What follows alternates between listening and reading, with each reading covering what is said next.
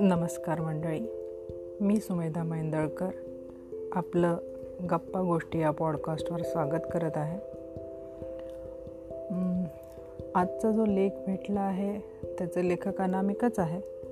पण माझी बहीण मनीषाताई तिच्यापर्यंत ही पोस्ट पोचली आहे ती कोणी श्री सोनावणे आणि श्री किशोर दाते नागपूर यांच्या सौजन्याने. आणि याचं शीर्षक आहे माय हॅपी प्लेस आता ही पण मी का पसंत केली पॉडकास्टवरती पब्लिश करायला?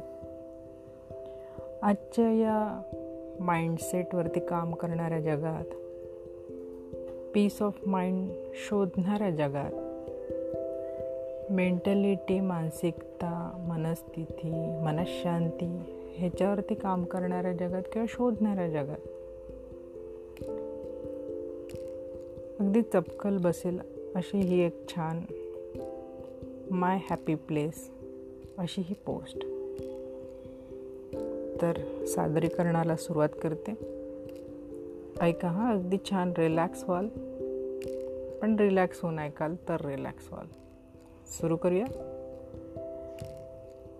एक दोन तरी असायलाच हवीत हक्काची ठिकाणं. अरे तुझा चेहरा आज असा का दिसतोय? काही नाही रे. अरे नाही कसं? काय झालंय? बोल ना. आणि मग मनात साचलेलं सगळं मळत त्याच्याजवळ रिकामं होतं. अगदी गच्च कोंबून भरलेली बॅग रिकामी करावी तसं. आणि मग जादूची कांडी फिरवल्यागत मन क्षणार्धात एकदम मोकळं होऊन जातं. हेच हेच ते हक्काचं ठिकाण. माय हॅपी प्लेस फक्त आठवून बघा अशी कोणती हक्काची ठिकाणं आपल्याजवळ आहेत. मनाला उभारी खराखुरा विसावा देणारी. एक एक आठवत चला. एकदम फ्रेश वाटेल. त्या व्यक्तीसोबतचे संवाद किंवा गमती जमती एखाद्या सिनेमासारखे तुमच्या डोळ्यापडून तरळून जातील. कुठल्या एखाद्या मैत्रिणीसोबत मन हलकं फुलकं होतं तर एखाद्या मित्रासोबत खळखळून हसलं जातं. भावासोबत बालवणीच्या आठवणी चिडवाचिडवी. तर एखाद्या नातेवाईकांसोबत साहित्यिक चर्चा सो कूल असं फिलिंग देणारी ही ठिकाणं. अशी मोजकीच पण हक्काची ठिकाणं प्रत्येकाच्या आयुष्यात नक्कीच असतात. आईवडील तर खास हक्काचेच. त्याशिवाय मित्र मैत्रीण भाऊ बहीण भावजय दीर नणन कझिन्स नातेवाईक कोणीही असू शकतं तुमचं हक्काचं ठिकाण. युअर ट्रू हॅपी प्लेस जिथे आपुलकी जिव्हाळा तर असतोच पण सोबत असते संजीवनी मनाला जिवंत करणारी. किंवा अगदी एखादं व्हॉट्सअप ग्रुपसुद्धा जिथे नुसतं डोकावलं नुसतं एक व्हर्च्युअल फेरफटका मारला तरी मन एकदम रिलॅक्स होतं. निसर्गरम्य ठिकाणी गेल्यावर एकदम फ्रेश वाटतं ना तसंच. तसंच आपल्याला हक्काच्या ठिकाणी त्यांच्या सहवासात एकदम रिलॅक्स फ्रेश वाटतं. मन हलकं हलकं होऊन जातं अगदी मोर पिसासारखं. तिथे कुठलाच आडपडदा नसतो किंवा शोआपही नसतो. अगदी मनातलं हृदयातलं सहज बोलता येते. व्यक्त होता येते. कारण सगळ्यात महत्त्वाचं म्हणजे तुमच्या अशा हक्काच्या ठिकाणी तुम्हाला समजून तर घेतलं जातंच पण महत्त्वाचे म्हणजे तुम्हाला ह्यांच्याकडून जज केले जात नाही. आणि म्हणूनच अशा व्यक्तींच्या सहवासात तुम्हाला अगदी निवांत मन मोकळं वाटतं.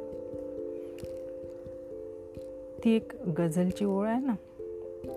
तुमको देखा तो ये खयाल आया जिंदगी धूप तुम घना साया. मी आता इथे खूपच बेसुरं किंवा सरसरच म्हटलं असेल बेसुरं राहू द्या सूट लावलाच नव्हता तर काय बेसुरं? पण जगजित सिंगची जी आपल्याला गझल. तर ही हक्काची ठिकाणं आहे अगदी अशीच सावली देणारी विश्रांती देणारी. थकल्या भागल्या जीवाला आणि मनाला. आणि गंमत म्हणजे अशी माणसं आरशासारखी असतात. गुण आणि दोष दोन्ही दाखवणारी म्हणून जास्त विश्वास. अशी हक्काची ठिकाणं अगदी जीवापाड जपून ठेवायला हवीत. हिऱ्या माणकांपेक्षा जास्त. ती हरवायला नको ना आयुष्याच्या गडबडीत. कारण यांची फक्त सातही लाख मुलांची.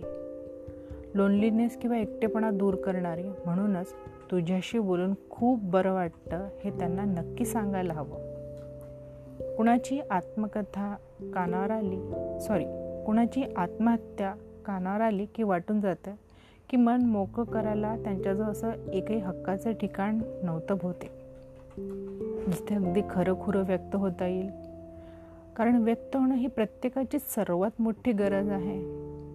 त्याशिवाय मोकळा श्वास कसा घेता येणार? आपण आपल्या आयुष्यातील सगळी हक्काची ठिकाणं तर जपावीच पण आपणही कुणाचं तरी हक्काचं ठिकाण नक्कीच असायला हवं नाही का?